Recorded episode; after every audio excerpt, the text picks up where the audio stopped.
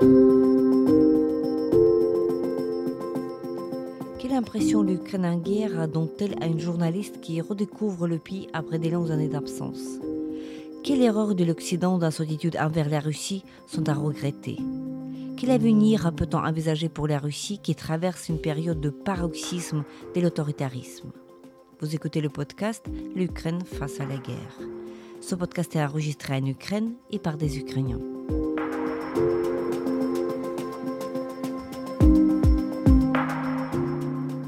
Dans ce podcast, nous racontons comment l'Ukraine continue à vivre et à résister face à l'agression russe. Nous proposons des analyses, mais aussi des témoignages. Nous essayons de vous faire comprendre l'Ukraine, son histoire, sa société et sa culture.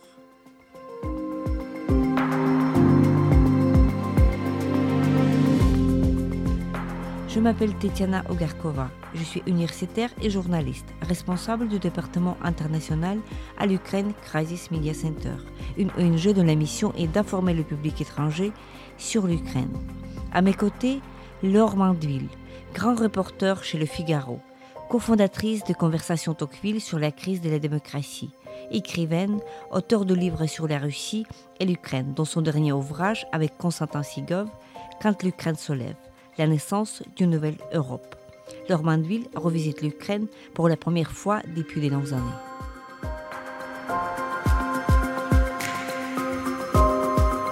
Euh, bonjour Laure, euh, je suis très heureuse de vous accueillir dans notre podcast L'Ukraine face à la guerre. On vous connaît comme journaliste, comme grand reporter chez Figaro. Vous êtes aussi écrivaine, vous êtes auteur de plusieurs livres, notamment le dernier livre avec euh, Konstantin Sigov, Quand l'Ukraine se lève, un livre qui, défend la cause ukrainienne et qui, qui, imagine une nouvelle Europe après la fin de guerre. Vous êtes euh, à Kiev actuellement, en Ukraine, en pleine guerre. Et donc, euh, on est au centre de la capitale ukrainienne dans un hôtel. Euh, ma première question, toute simple, quelles sont vos impressions que de redécouvrir l'Ukraine après tous ces longs mois de guerre? Ben D'abord, merci beaucoup de m'inviter. je suis ravie euh, de participer à votre podcast. C'est vrai que je suis arrivée en Ukraine euh, euh, il y a quelques jours par Ivano-Frankivsk et c'est vrai que c'est une redécouverte pour moi parce que ça faisait quand même des années que je n'étais pas venue.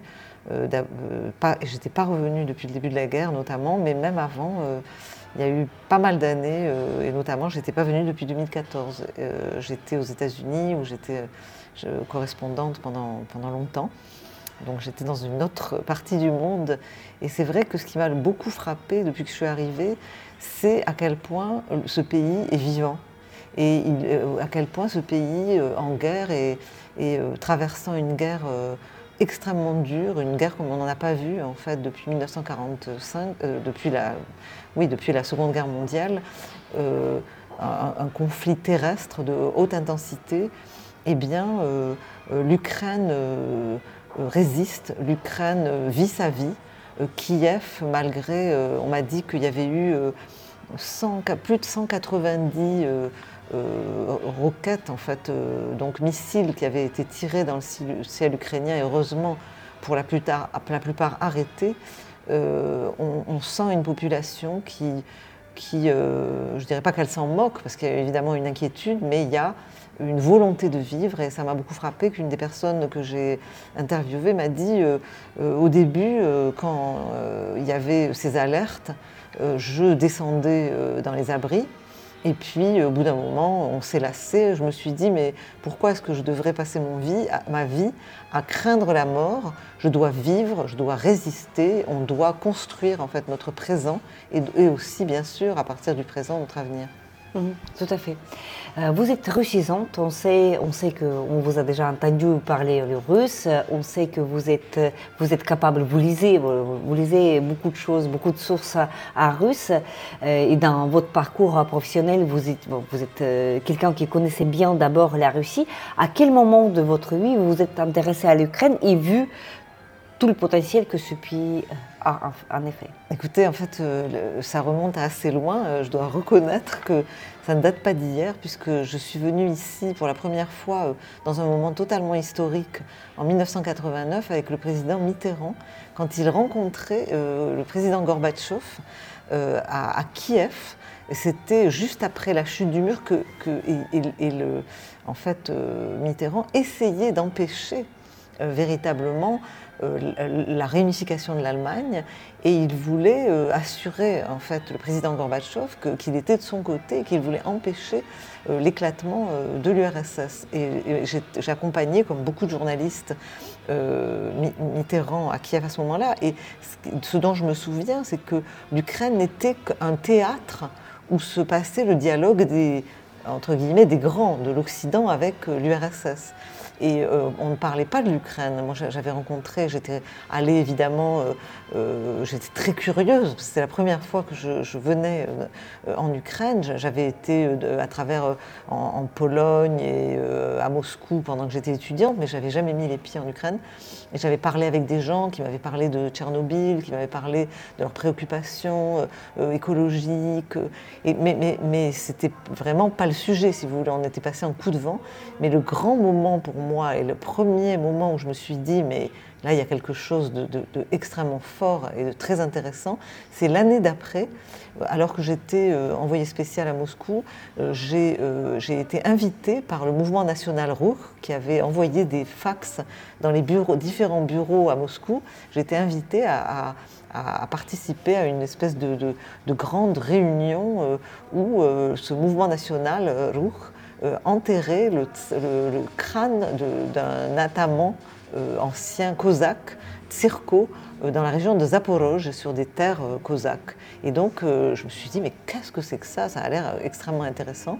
Et donc, j'ai pris l'avion, je suis arrivée à Kiev, et quelle n'a pas été ma surprise de voir des centaines de bus avec des drapeaux donc aux couleurs or et, azur qui sont descendus euh, vers, le, vers donc cette, cette ville de Zaporozhye, et donc j'en étais, pour enterrer ce crâne et réunir des, milliers de gens avec des drapeaux de toutes sortes, de banderas, de petliura, des tas d'insignes. Et donc j'étais interloquée, je me suis mis à interroger tous les gens du Rouk, Tchernobyl et d'autres. Et j'avais fait un grand papier euh, en, entendant, j'avais été très émue en entendant euh, le chant euh, cosaque L'Ukraine n'est pas morte. Et j'avais titré ce grand papier L'Ukraine n'est pas morte, qui était sorti quelques semaines plus tard dans le Figaro, et qui avait beaucoup ému d'ailleurs la communauté ukrainienne émigrée qui avait vu là un signe que quelque chose d'important se passait en Ukraine. Et c'est vrai que j'étais rentrée à, Moscou, j'avais été à l'ambassade pour euh, leur demander leur avis. Ils m'avaient dit mais jamais l'Ukraine ne, sera indépendante, c'est pas du tout les pays baltes, vous racontez n'importe quoi. Et, un an plus tard, l'Ukraine devenait indépendante. Donc vous voyez, euh, euh, après, j'ai suivi évidemment les péripéties de l'Ukraine, j'ai suivi l'indépendance, j'étais ici pendant l'indépendance aussi, et puis la révolution orange, et puis après un peu les, déceptions de la révolution orange. Et je n'ai pas couvert le Maïdan en 2013 parce que j'étais euh, à Washington, mais j'ai suivi évidemment de très près tout ce qui se passait, et, et c'est vrai que je suis très très contente d'être de, retour. Oui. À quel moment est-ce que vous avez compris que la Russie n'allait pas euh, lâcher euh, l'Ukraine aussi facilement? Donc en 2013-14, euh, tout de suite après la fuite de ex-président Yanukovych, nous avons vu Crimée être annexée illégalement, nous avons vu les troupes russes sur le Donbass sous prétexte de mouvements séparatistes locaux. à quel moment est-ce que c'était clair pour vous que l'Empire ne va pas laisser les choses se faire aussi facilement pour nous les Ukrainiens Écoutez, moi, en fait, je, l'ai compris plus tôt. Parce que D'abord, euh, comme euh, j'étais pas la seule, on a été toute une génération de journalistes qui étaient présents à Moscou au moment de l'arrivée de Poutine au pouvoir et, qui, et nous avons vu de très très près, parce que nous avions à l'époque, on était tous des journalistes assez chevronnés qui avions couvert en fait euh, la Russie depuis 1989 et donc on avait beaucoup de contacts à l'intérieur de la hiérarchie, à, l'intérieur des structures oligarchiques, on connaissait beaucoup de gens. Et donc en 99 Poutine est arrivé au pouvoir et qu'il y a eu aussi l'invasion de la Tchétchénie, nous avons vu de très près les péchés originels de, cet homme qui arrivait au pouvoir et dans les circonstances dans lesquelles il arrivait. Et donc, la, Tchétchénie, ça nous a tous marqués. On, on, a compris que la Tchétchénie, c'était une manière de se venger pour, la, pour euh, disons, l'homo soviéticus qui, euh, qui que nous croyons mort et qui ne l'était pas, se venger sur la Tchétchénie de la perte de l'Empire. Et à partir de là, c'est vrai qu'il y a eu 2004, pour moi, qui a été un moment très important, où j'ai vu quand même euh, l'incroyable aveuglement de, de, Poutine sur ce qu'était l'Ukraine et on voyait très clairement que la nation ukrainienne s'était réveillée, qu'il y avait une société civile, civique qui prenait euh, ses responsabilités, qui exprimait euh, déjà son désir d'Europe, son désir de liberté, d'indépendance. Et je crois qu'à Moscou, Moscou répondait par l'aveuglement. Il ne comprenait pas ce qui se passait. Il y a eu, je crois, une incompréhension de Poutine extrêmement forte de cette période. Après, moi j'ai couvert de très très près toutes les luttes oligarchiques, le, chantage gazier par exemple contre l'Ukraine, que j'ai couvert aussi de très près et qui pour moi était un signe déjà d'une forme de guerre énergétique qui se déployait en Europe et notamment contre l'Ukraine. Et j'ai aussi j'ai couvert la guerre russo-géorgienne. Et donc la, la guerre russo-géorgienne pour moi c'était le signe que cette, euh, si vous voulez, euh, cette option militaire de reconquête de, de, l'Empire euh, devenait une réalité qui allait au-delà de la Tchétchénie. Et il y a eu, si vous voulez, en 2008, au moment où, il, y a, eu cette, guerre en Géorgie, distribution de passeports non seulement en Ossétie, Abkhazie, mais en Crimée, qui avait commencé. Et donc tous ces signes euh, pour moi, étaient des signes que euh, le dragon, en fait, euh, à la fois impérial et national bolchevique, n'était pas mort et se réveillait. Et j'ai écrit d'ailleurs un livre qui s'appelait La Reconquête russe, qui est sorti en 2008 et qui déjà avertissait en fait sur ce qui pouvait se passer après, et notamment en Ukraine.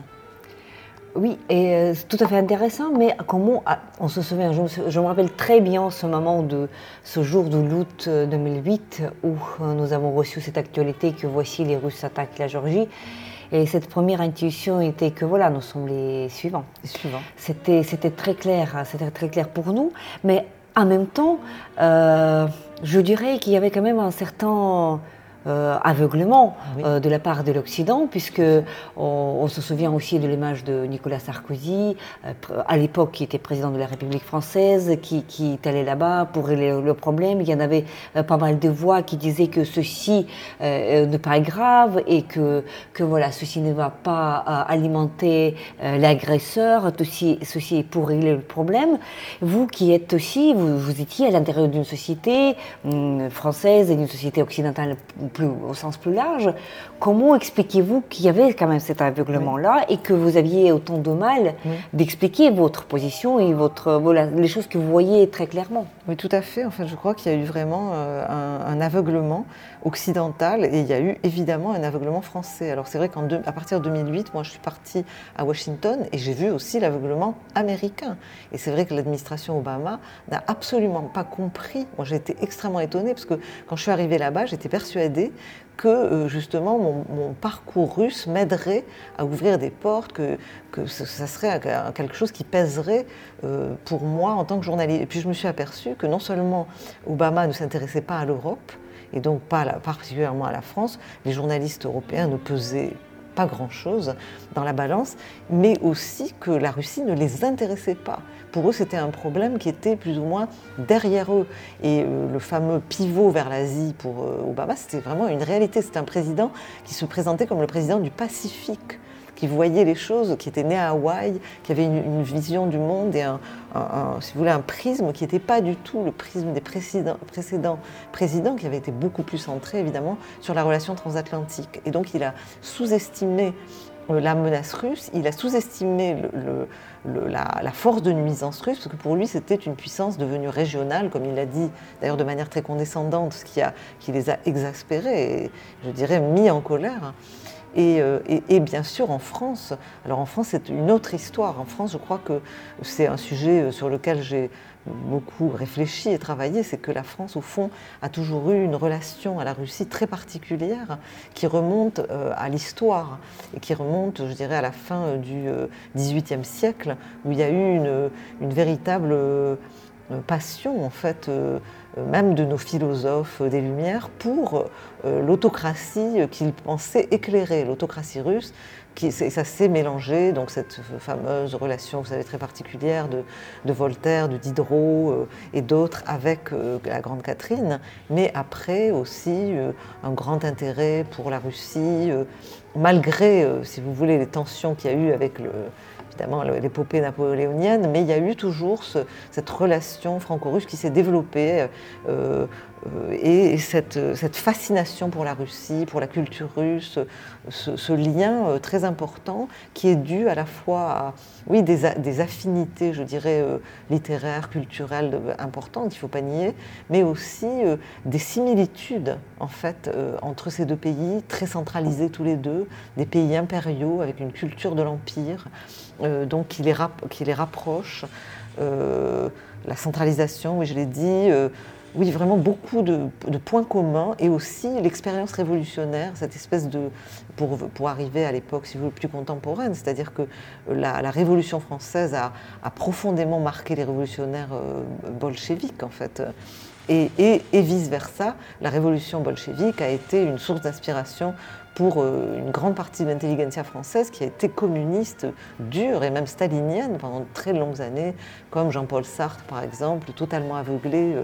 Et donc tous ces éléments-là ont fait que euh, à droite comme à gauche, il y a eu une fascination. Les, gaullistes aussi, extrêmement influencés par la relation à la Russie, parce que De Gaulle avait cette idée que euh, la, Russie, c'était quand même euh, la puissance de revers dont nous avions besoin pour équilibrer en fait les relations d'abord avec, avec l'Allemagne au XIXe siècle, et puis après par rapport aux États-Unis, puisqu'il considérait qu'il fallait que la France reste une puissance d'équilibre qui ménageait finalement pour la France une sorte de, position entre les, grands, les super grands qui étaient les États-Unis et, l'Union soviétique. Et donc tous ces éléments-là se sont historiquement empilés pour faire qu'une grande partie des élites étaient ce que j'appellerais, euh, oui, euh, ont été pro-soviétiques, puis pro-russes, et puis euh, par un glissement malheureux, pro-poutinienne, c'est-à-dire que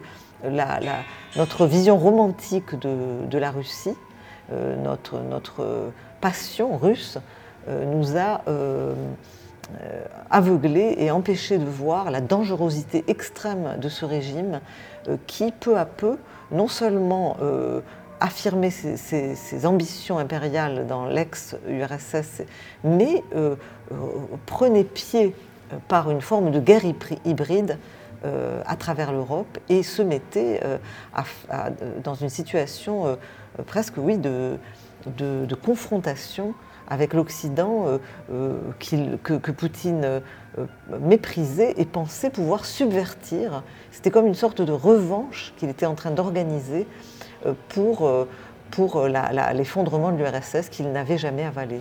Mhm. Mais à la fois, on voit quand même que les choses se changent, euh, changent à une vitesse, on dirait, incroyable depuis 15 mois déjà, après la grande invasion russe. D'ailleurs, est-ce que vous vous rappelez de vos sentiments, de vos pensées, cette matinée de 24 février 2022 Où, étiez-vous Quelle était votre première réaction? J'étais à Paris et je, suivais déjà depuis... Euh, quelques jours en fait les déclarations de Vladimir Poutine et c'est vrai que les deux, je pense qu'il y a eu un discours, me semble-t-il, le lundi quatre jours avant qu'il a fait, ou qui, selon moi, ne laissait plus de doute sur le fait qu'il allait envahir. Et donc, euh, il y avait déjà des semaines, en fait, qui avaient évidemment des signaux. Moi, j'avais des très bons relais américains, et notamment un, stratège américain qui, euh, dans la page que je, hebdomadaire que j'ai dans le Figaro, avait annoncé je crois, une semaine plus tôt que l'invasion aurait lieu. il en était quasiment persuadé. Et donc, il y avait plein de signes qui, montaient, qui montraient en fait qu'on était dans une situation extrêmement critique. Il y avait le, voyage euh, vraiment euh, très peu réussi d'Emmanuel Macron, qui avait été, je dirais, presque un peu humilié pendant ce, son voyage à Moscou. exactement, cette, longue, cette conférence de presse qui était assez pénible à, franchement à regarder. Et puis après, ces, ces, deux discours de Poutine qui ont précédé l'invasion. Et, donc quand ça s'est produit, c'était à la fois, oui, le sentiment que ça y était, mais aussi une sorte de nausée de se dire que quelque chose d'extrêmement grave en fait se produisait et que dont, nous n'arrivions pas, aucun de nous n'arrivait à, comment dire, à palper complètement euh, la signification la, gigantesque en fait, énorme, mhm. colossale pour, euh, pour, pour, pour l'Ukraine bien sûr, qui euh, à nouveau était la victime après toutes ces neuf ans de guerre, et puis pour l'Europe euh, et, pour tout le monde en fait, pour, mhm. euh, pour euh, justement l'équilibre international. Et les choses se sont changées à une vitesse incroyable, puisque juste avant la grande invasion russe, rappelons-nous qu'il y avait ce format Normandie, euh, autour des accords de Minsk et France avec l'Allemagne était comme médiateur, médiateur entre la Russie et l'Ukraine. 15 mois plus tard, on n'est plus, donc la France n'est plus un médiateur, n'est-ce pas? La France livre euh, des canons César à l'Ukraine, euh, des, systèmes de la défense anti-aérienne anti franco-italien beaucoup d'autres choses encore qu'on ignore peut-être aussi parce qu'il y a des choses qui sont secrètes. Euh, la France entre avec, euh, depuis euh, de, l'Europe du Nord dans cette alliance des avions de combat avec l'entraînement de pilotes. Donc tout ceci change. Donc est-ce que selon vous, il y a une certaine une certaine prise de conscience de changement politique de la, de la France par rapport à, cette guerre-ci fait changer de, changer de camp d'une manière quand même assez, assez visible, assez radicale. Absolument, je pense que c'est un changement absolument colossal. Et c'est vrai que nous l'avons vraiment assisté à cette évolution de, je dirais, de semaine en semaine et de mois en mois. Et c'est vrai qu'au début, il y a eu une sorte d'incrédulité, je dirais, et euh, les vieux réflexes prévalaient. Et donc c'était, il faut essayer de calmer le jeu, il faut essayer de trouver un chemin vers la paix, il faut aller voir M. Poutine, il faut parler avec lui, il faut chercher encore le compromis, encore et encore. C'est-à-dire que je pense qu'il y a eu une... Euh, on ne voulait pas croire à ce qu'on voyait. Et, je pense notamment dans la diplomatie française et jusqu'au sommet de l'État, mais aussi dans la population, il y avait tout un camp, euh, disons, pro pro-russes qui, résistaient, notamment dans les élites, et qui disaient mais non mais c'est pas possible, on va trouver une solution. Et donc, mais je crois que euh, peu à peu, l'ampleur de l'agression, l'horreur euh, du comportement en fait de l'armée russe euh, à Boutcha, à Irpin, le, les bombardements, la, folie, disons, de la, de, la, propagande russe, ce qui se déployait sur, sur les chaînes russes et qu'on a pu peu à peu découvrir sur tous les médias sociaux euh, euh, avec des traductions. Donc les gens ont découvert ce que nous nous disions depuis des années. On disait, regardez la télé russe, c'est effrayant, c'est fasciste, c'est absolument euh, terrifiant, mais, les gens ne le voyaient pas. Donc il n'y avait pas de, prise de conscience. Et là, peu à peu, tout cela est apparu, je dirais, les masques sont tombés sur ce qu'était la Russie de Poutine, sur ce qu'était ce pouvoir. Et, les gens en ont pris conscience et tout d'un coup, ils ont eu peur. Et ils ont eu peur et ils se sont dit il faut réagir, il faut, euh, il faut, il faut faire quelque chose, il faut aider l'Ukraine. Et je crois que le deuxième élément absolument euh, fondamental, c'est la découverte de l'Ukraine. C'est-à-dire qu'en fait, la France et le peuple français notamment a découvert un, peuple qui ne connaissait pas, une nation qui se dressait une, comme le dit Constantin Sigov de manière magnifique en fait, dans le livre euh, de, conversation où je, l'interroge, le trésor, les, lingots d'or de la résistance ukrainienne et de ce que cette société porte en elle, de ce que cette nation est capable de faire. Et je crois que ça a bluffé, c'est vraiment le mot français, et inspiré, pour prendre un mot plus classique, la société française, et qui a eu vraiment un renversement et une sorte d'adhésion à ce que nous voyons. Et je crois que euh, ce qui se passe aussi, c'est que euh, dans les dernières années, la France était dans un état de démoralisation important pour plein de raisons. Il y a une vraie crise, en fait, euh, je dirais une, crise de civilisation française. Il y a eu beaucoup d'attentats terroristes, il y a eu aussi des, crises comme les Gilets jaunes, le sentiment que, avait le, contact ne se faisait plus entre les Français, le pouvoir, etc. Et je crois que cette, cette résistance ukrainienne a redonné une sorte de, de, quelque chose qu'on pouvait admirer, d'espoir en quelque chose qu'on pouvait admirer. Je crois qu'il y a eu des contacts qui se sont noués, comme le dit euh, très bien Constantin aussi, c'est-à-dire que l'arrivée de, milliers euh, d'Ukrainiens en France ont fait qu'on a découvert aussi euh, les gens eux-mêmes. Il y a eu aussi toute une flopée, notamment de femmes ukrainiennes qui sont apparues à la télévision française pour témoigner et décrypter en fait ce qui se passait. Elles sont devenues des experts, des experts stratèges ou des témoins, euh, à chacune à leur place, en fait, avec leur qualité. Et je crois que ça aussi a beaucoup euh, étonné et intéressé euh, les Français. Ils ont découvert des gens modernes, brillants, rapides, atypiques aussi dans leur fonctionnement. Et, voilà. Et donc je pense que ça a changé la donne. Et que plus on avance, plus le tableau euh, côté euh, de, la dictature russe est grimaçant, effrayant, et, du côté euh, ukrainien, au contraire, donne des raisons de les soutenir. Et, je pense qu'il y, a une sorte d'effet boule de neige dans cette dynamique en fait, que vous expliquez, que vous soulignez, qui fait que euh, même avec des hésitations, des allers-retours, euh, des moments où on se dit mais non, ils hésitent, ils ont peur, il y a cette peur de l'escalade qui est encore présente encore. Hein. il y a encore, on sent bien des atermoiements dans les chancelleries occidentales. tout n'est pas complètement clair encore. Et je crois que peu à peu gagne cette idée qu'on ne peut pas, euh, il faut aller au bout de, ce soutien, il faut aller au bout de cette opération, il faut que l'Ukraine et la victoire pour que euh, la Russie euh, s'arrête et que euh, ce régime soit défait pour qu'il puisse y avoir un, après, un mmh. après mmh. clair et, disons véritablement une vraie paix, pas une, pas une pause qui permettrait d'acheter du temps pour le régime de Poutine mmh. et de repartir à l'assaut de, je ne sais pas, dans six mois ou dans un an ou deux. Ou dans dix ans aussi. Ou dans dix. Donc pour une génération suivante, on lit, on lit, on sent qu'il y a quand même des angoisses. À chaque fois, on, pose la question que euh, il faudrait pas seulement une victoire, il, il, faudra, il faudra pas seulement une paix, mais une paix juste. Il faudrait qu'il y ait faire de la sorte que, que l'agresseur ne puisse plus jamais mhm. hum, agresser les voisins, que ce soit l'Ukraine, Géorgie ou autre.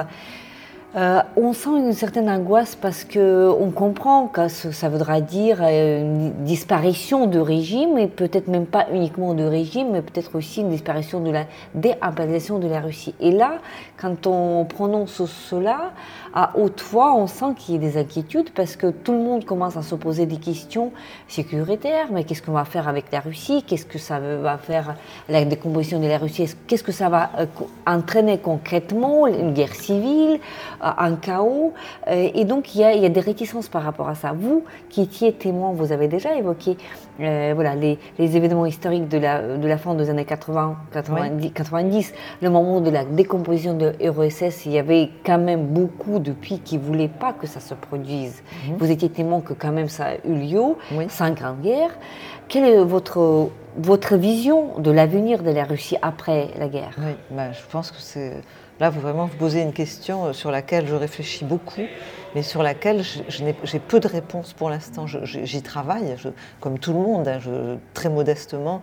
J'essaie de comprendre exactement euh, le degré de décomposition de cette société. Euh, ce que je vois, c'est une désinstitutionnalisation frappante en fait de, du pouvoir en Russie. Vous n'avez plus d'institutions en tant que il n'y a plus de parlement. C'est une autocratie, je dirais, menée à son paroxysme en fait aujourd'hui, où tout est concentré en un seul homme et une sorte de, clique, de, groupe qui a euh, des, des, des, des comment dire, euh, euh, criminels et qui a des, les, traits en d'une sorte de, mafia aussi. Enfin, il y a un fonctionnement par bien des égards qui n'est pas celui d'un n'est plus celui d'un État classique. Et donc c'est vrai que ça pose énormément de questions. Il y a cette paramilitarisation où on voit des sortes de des personnages assez monstrueux qui émergent, après, qui, qui ont, comme M. Brigogine, et donc qui sont considérés par certains comme des options possibles pour la suite. Donc c'est vrai qu'il y a des, tas de figures extrêmement grimaçantes, euh, sortes de dragons qui, consomment, qui sont comme les, je dirais, les appendices en fait de, ce, de cette sorte de dragon néo-bolchevique qui est apparu. C'est vrai que certains de mes amis russes, qui sont complètement en désaccord avec tout ce qui se passe et sont horrifiés, disent qu'au fond, la Russie est euh, euh, toujours dans le ventre euh, euh, du totalitarisme, euh, du dragon néo-totalitaire bolchevique, qu'elle n'arrive pas à en sortir. Et la question, c'est est-ce qu'elle en sortira et dans quel état? Et donc cette question, nous ne savons pas. moi, je suis, peut-être parce que c'est un pays pour lequel euh, j'ai eu beaucoup d'affection, où j'ai encore beaucoup d'amis, je, veux espérer que la Russie puisse, ne soit pas, euh, si vous voulez, condamnée pour toujours à la, dictature et à l'autoritarisme.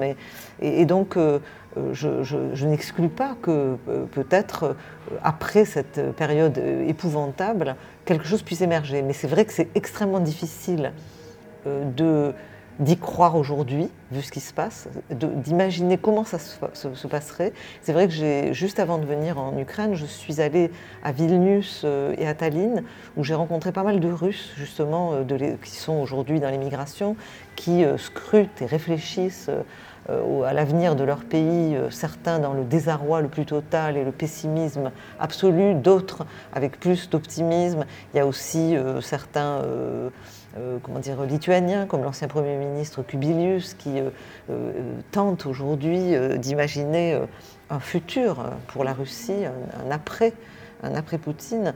Et donc on est aujourd'hui dans une période, je dirais, qui est comme un trou noir pour, il est très difficile d'imaginer l'avenir. Euh, mais il faut justement y réfléchir. Parce que ce qui est certain, c'est que nous ne pouvons pas nous permettre de penser qu'il suffira de mettre un mur euh, entre la Russie et nous et de, laisser euh, cette, cette, situation pourrir et se désagréger. Je pense que euh, ça va être le problème de l'Europe pour encore des années et des années. Est-ce que l'Europe pourra, euh, et l'Occident pourra d'une certaine manière mettre une sorte de corset et forcer en fait euh, par des sanctions le pouvoir qui viendra après à changer des choses de manière radicale, c'est toute la question évidemment. C'est vrai que l'autre option qui serait celle d'une désagrégation totale de la Russie n'est pas non plus très riante parce que ça voudrait dire une Chine euh, qui euh, ben, probablement euh, entrerait et avalerait finalement, soit comme un vassal, ou pire, même comme un territoire, une, partie de la Russie. Donc est-ce que c'est souhaitable? Personnellement, je ne le pense pas. Et donc c'est vrai qu'on on va avoir un problème russe, je pense, pour encore longtemps. Pour encore des décennies. Euh, vous lisez en russe et bien sûr, euh, j'imagine que vous lisez beaucoup de choses en russe. Vous essayez de scruter ce qu'ils pensent à l'intérieur depuis. Vous avez des amis russes. Alors, euh, quelles sont vos impressions de changement depuis ces 15 mois? Puisque nous avons vu des avis très différents, nous avons vu une euphorie, une certaine euphorie des premiers jours où, en tout cas, la propagande russe disait que voici, ils seront ici à Kiev dans trois jours et que mhm. c'est une, c'est pas une guerre, c'est une opération militaire. Aujourd'hui, le discours de la, même de la propagande russe change et sont quand même mm, un peu désorientés parce qu'ils savent mhm. plus comment présenter cela. Quelle est votre lecture, euh, voilà, de cette évolution que l'opinion publique, elle est bien sûr très hétéroclite, donc on, mhm. elle, elle, peut être très différente, mais quelle est votre lecture de voilà de ce grand changement de l'opinion publique, à l'intérieur de la Russie par rapport à cette guerre?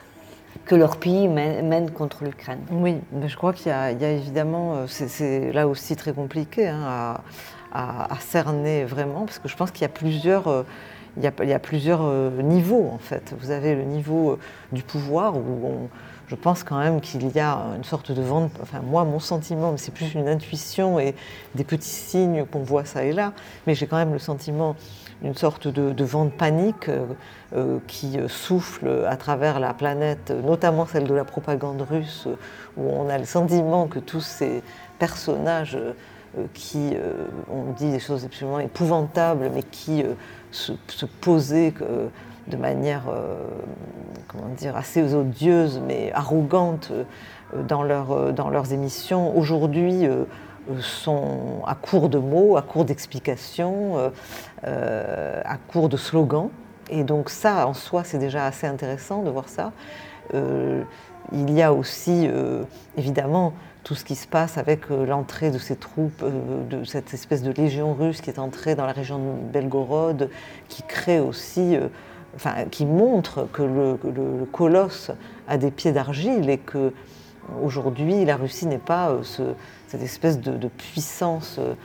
Comment dire, invulnérable et de murs qu'on ne peut pas transpercer.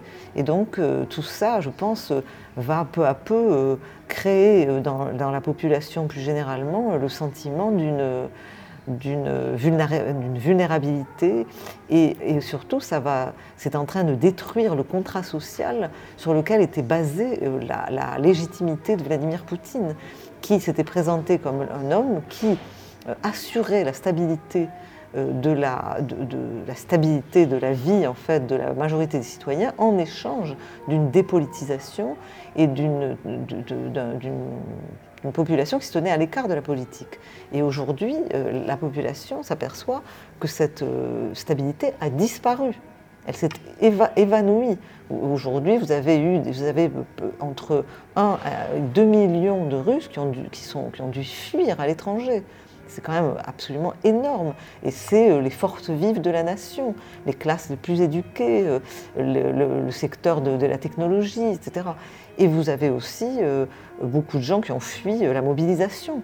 Vous avez le coup près aussi de la mobilisation, des gens qui sont obligés de cacher leurs enfants euh, pour pas qu'ils partent à la guerre. Donc, tous ces éléments, c'est vrai que c'est autant de, de lézardes, en fait, dans ce pouvoir. En même temps, c'est vrai qu'il y a encore un segment très important de la population qui on ne sait pas très bien euh, ce qui se passe, mais qui semble encore acquis au régime, qui semble encore soutenir euh, cette espèce de, mouvement euh, patriotique. Alors, quelles sont les raisons pour lesquelles ils le font? Là, il y a des désaccords très profonds entre les différents analystes russes. Vous avez les analystes en fait, que j'ai rencontrés, par exemple, qui disent qu'il y a 15% de de convaincus, de, je dirais, qui sont dans ce clan des nationaux patriotes euh, fascistes, hein, qui sont prêts à continuer la guerre, à aller plus loin, à être beaucoup plus durs, à, surenchérir, et qui font très peur. Et puis vous avez euh, une sorte de marée euh, de Russes qui avaient cru un peu à tous ces mensonges, mais qui, au fond, ont laissé partir leurs enfants à la guerre pour des raisons financières, parce qu'on leur promettait de l'argent, pour des raisons assez cyniques. vous voyez, il y a plein de niveaux. Et ce qui est, je pense que ce qui est très important aujourd'hui, c'est d'analyser dans, le détail la, le, comment cette société aujourd'hui est structurée et comment, comment les lézardes vont se propager. C'est ça mhm. qui va être très important. Euh, et, pour le coup, on, ne sait pas très bien, et, moi pas plus qu'un autre, exactement quelle, va être la dynamique, si ce sera une dynamique euh, où, Poutine va réussir quand même à garder avec lui euh, une partie importante de la population ou non. Et c'est ça la, grande question. Mais ce qui est vrai, c'est que euh, ce qui est très important pour, pour, pour l'Ukraine et pour l'Occident, c'est que l'Ukraine s'en sorte. Et donc que l'Ukraine puisse gagner cette, cette guerre et être en sécurité. pour moi, ce qui est, fondamental, c'est que l'Ukraine, euh, bien sûr que aussi ces crimes soient jugés, ça c'est très important, c'est-à-dire que la Russie comprenne euh, que enfin qu'il est inadmissible que, les crimes doivent être jugés, qu'il doit y avoir une forme de punition. Ça, c'est très important. Mais aussi, je crois qu'il faut absolument assurer la sécurité de l'Ukraine pour que l'Ukraine devienne un pays prospère. Parce que je pense qu'il n'y aura pas de meilleur antidote euh, à cet impérialisme russe. Euh, euh, si vous voulez, si, on veut que la Russie abandonne l'Empire, il faut qu'elle comprenne que l'Ukraine est partie et qu'en plus que le choix qu'a fait l'Ukraine est le bon. C'est-à-dire que c'est le choix justement de la démocratie, le choix de la liberté pour que les Russes puissent se projeter et se dire mais nous qu'est-ce qu'on a fait, qu'est-ce qu'on a choisi? On s'est trompé. pour le faire, pour que l'Ukraine soit prospère, pour qu'elle soit en sécurité après la fin de, cette étape de guerre, il faudrait bien sûr envisager des, ce qu'on discute beaucoup aujourd'hui euh, sous cette expression garantie de sécurité, voilà, tout en sachant que la meilleure garantie de sécurité pour l'Ukraine aujourd'hui, c'est bien sûr l'OTAN et pas autre chose. C'était inventé il y a pas mal d'années, il y a pas mal de décennies et c'est très efficace puisque il y, a cet effet, voilà, c'est une ligne rouge que Poutine n'arrive pas à franchir ma dernière question à vous, vous êtes aussi auteur d'un livre sur l'armée russe, un livre que vous avez rédigé il y a, très longtemps. Très longtemps. Et, le livre qui porte pas, bien sûr, sur cette armée russe que nous constatons aujourd'hui ici en Ukraine, mais euh, quand même votre vision euh, sur l'armée euh, de Poutine, l'armée russe qui actuellement, qu'on affronte aujourd'hui sur toute la ligne du front, qui est énormissime, qui est plus de 1000 km. Quelle est votre euh, évolution de, de, cette fameuse deuxième armée du monde avant le 24 février 2022 Dans quel état est-elle aujourd'hui? Oui, mais écoutez, en fait, euh, ce qui est frappant, c'est que moi, quand j'ai écrit mon livre, j'avais intitulé euh, ce livre La puissance en haillons l'armée russe, la puissance en rayon. Parce que c'est vrai que ce livre est sorti en 1993 et que c'est vrai que cette, cette armée que l'Occident avait cru si si puissante, gigantesque, euh, s'est avéré quand euh, en fait le, les portes se sont ouvertes et qu'il a été possible euh, de, pénétrer ce monde, d'y avoir des relations, des contacts, etc.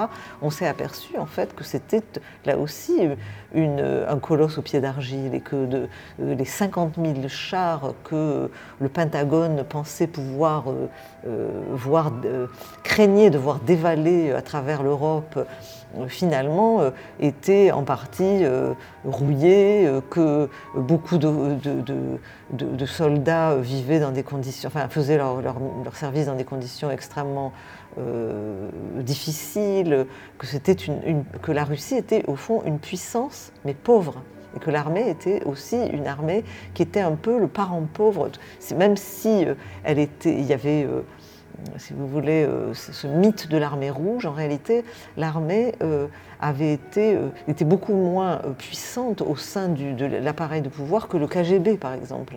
Elle, elle c'était un, instrument, mais qui, n'avait pas un pouvoir de décision aussi important, en fait, que, que, le, que, le, bras armé du, du KGB qui qui lui euh, avait des antennes absolument partout. Et, donc, et, au fond, il y, a, une tradition qui, est restée, une tradition... Euh, euh, alors c'est vrai que Poutine a essayé de reconstruire l'armée pour qu'elle soit mieux équipée, que former des troupes, etc. Donc il y a eu un certain nombre de choses qui ont été faites, mais l'armée est restée, comme c'était déjà quand j'avais écrit mon livre, le reflet de la société.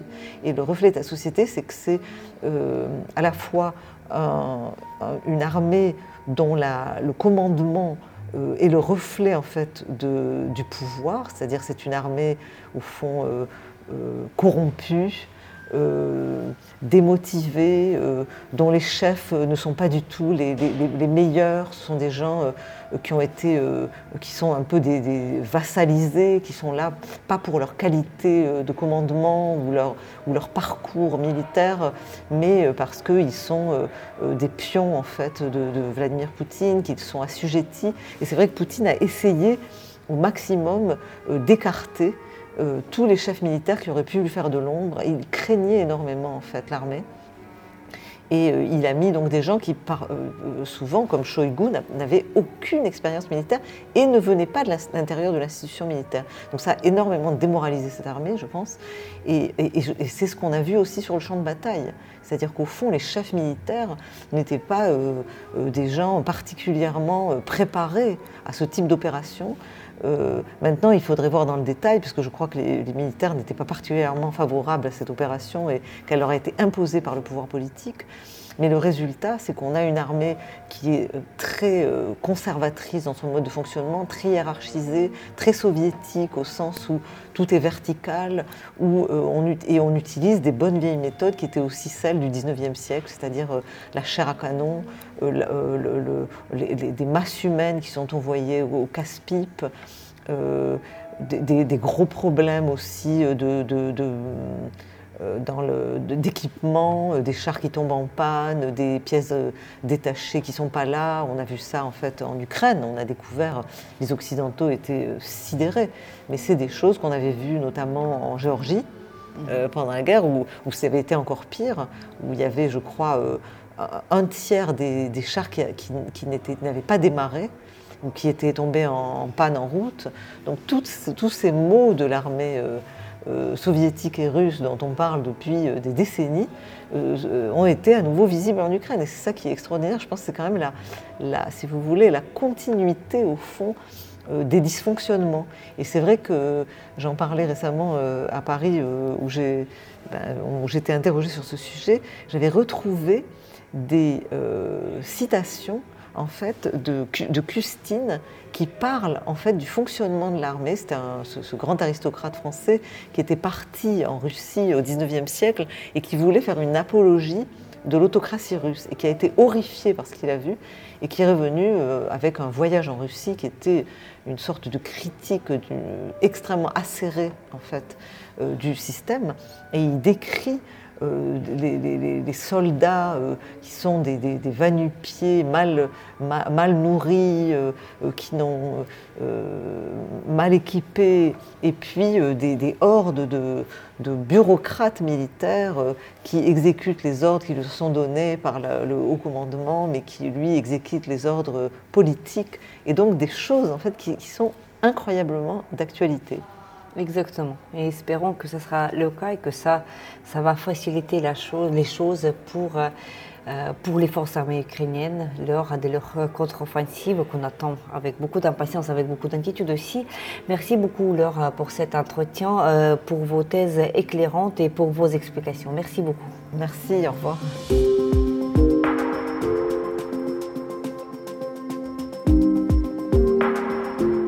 Podcast l'Ukraine face à la guerre.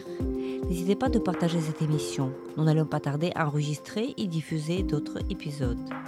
Je m'appelle Tetiana Ogarkova. J'étais accompagnée par Laure Manduil, grand reporter chez Le Figaro, cofondatrice de Conversation Tocqueville sur la crise de la démocratie, écrivaine, auteur de livres sur la Russie et l'Ukraine, dont son dernier ouvrage, avec Konstantin Sigov, Quand l'Ukraine se lève, la naissance d'une nouvelle Europe. Restez avec nous et soutenez l'Ukraine. Thank you.